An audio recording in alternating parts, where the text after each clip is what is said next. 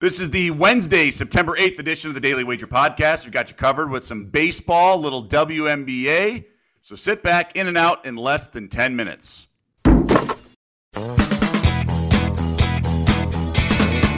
Welcome to the Daily Wager Podcast, presented by DraftKings, America's top rated daily fantasy app. I'm Doug Kezirian alongside Joe Fortenbaugh as we are officially one day away from the NFL season. So, Joe, just a little little sprinkle of baseball and, and such, but we're gonna have some football tomorrow.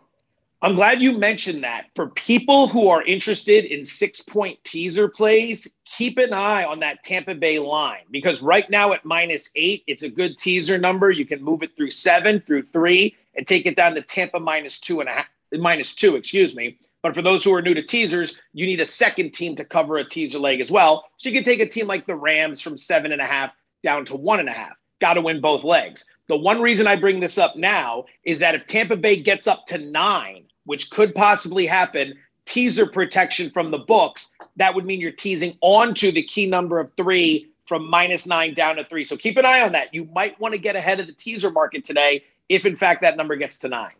Yeah, I'm right there with you. I was talking to a respected bettor in town yesterday, and it's just like, can you see the Cowboys winning that game? I personally cannot. Obviously, anything's possible in a league of parity, but for me, it's going to be a lot of teaser legs. I know you've been talking about it all summer as well. Let's talk about today's card. I'm going to round things out with the WNBA, but I first want to talk about this Giants team, and they just keep winning. It was Tyler's best bet, bet yesterday. Now he faded a bad pitcher, a little bit tougher pitching matchup here, but all in all, I'm just going to ride these Giants. They they get wins, they get the pitching they need. I'm going to go first five minus a half, even money.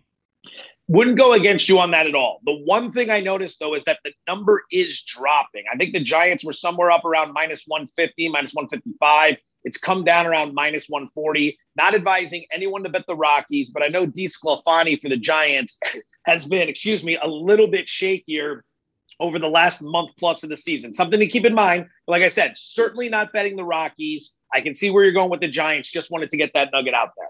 Sounds good. What what catches your eye on the diamond?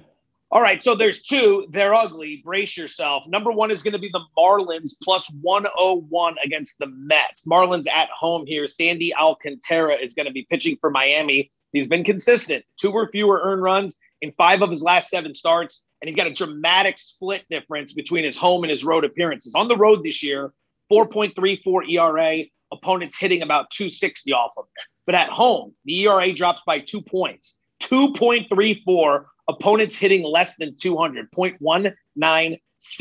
He's been fantastic at home. Miami six and three over their last nine home games. The Mets two and five in their last seven games at Miami. I like the Marlins here plus 101. The second game is going to be the Cubs plus 110 against the Cincinnati Reds. Two teams headed in opposite directions as of late. The Cubs have won seven of eight. They've also won six straight against right handed starters. Cincinnati has dropped seven of 10 at like the worst possible time of year because you're in a playoff chase right now. Cubs are going to send the righty Alex Mills to the mound, two or fewer earned runs in seven of his last nine starts. He's been better the second half of the season. Pre All Star break, ERA was just under five post All Star break, 3.64. So he's been much more consistent for the Cubs. For Cincinnati, they're going to turn to the righty Vladimir Guerrero now, or Gutierrez, excuse me.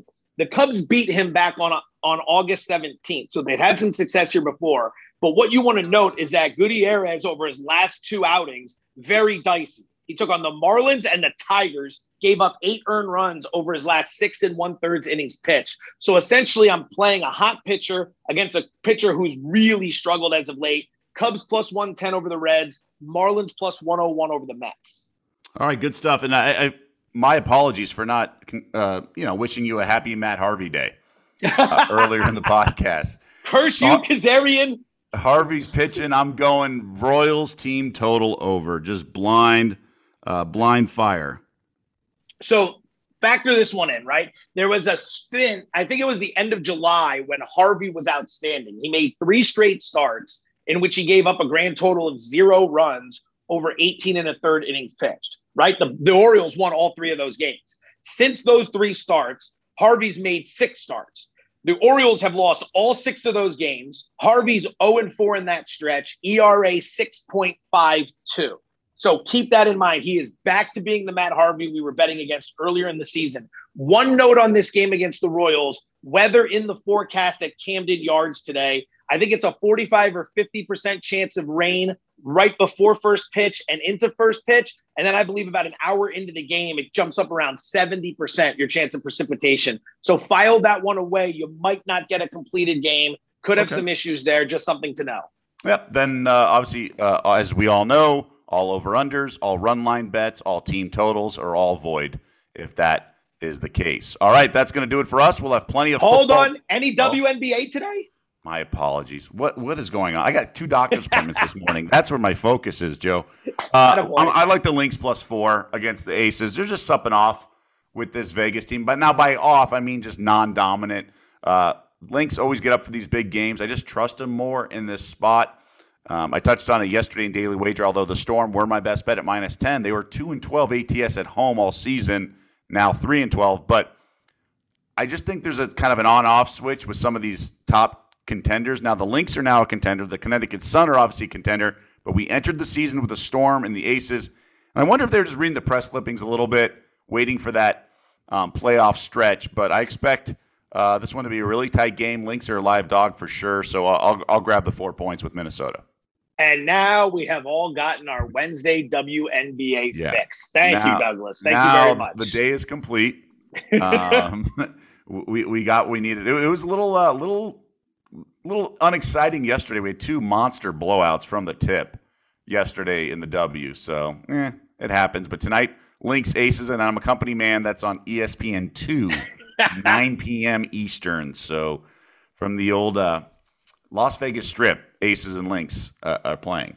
All right, uh, that's going to do it. In and out in 10 minutes, like we always promise. Good stuff. Tomorrow we'll have tons of coverage for uh, leading into that one as well. I will not be on the pod, but I condone all teasers on the Tampa Bay Bucks. But uh, I have the football podcast tomorrow, Behind the Bet. So we're going to be breaking down the entire season. All right, that's going to do it. Uh, enjoy your hump day.